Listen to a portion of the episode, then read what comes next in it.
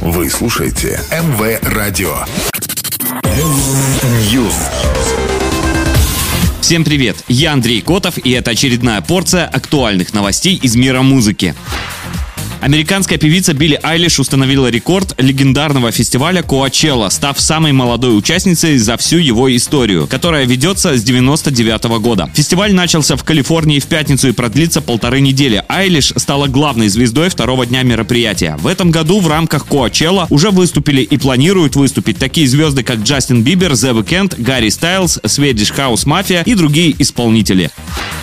Релиз альбома Swedish House Mafia Paradise Again состоялся 15 апреля. Это первая полноценная студийная пластинка шведской электронно-танцевальной супергруппы, куда входят Стив Анджело, Себастьян Ингросса и Аксвелл. Их альбом 2010 года Until Now представлял собой сборник синглов и ремиксов, в том числе записанных участниками до создания Swedish House Mafia. Коллектив возник в 2008, распался в 2013, а в 2018 они собрались вновь.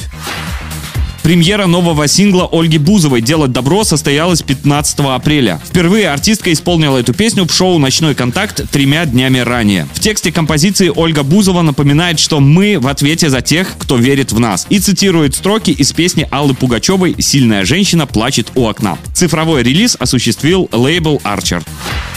Новый студийный альбом «Рамштайн» выйдет 29 апреля. На данный момент известно, что пластинка будет называться «Время». Как и первый одноименный сингл, а также клип с грядущего альбома. Пластинка традиционно будет включать в себя 11 песен, название которых уже известно.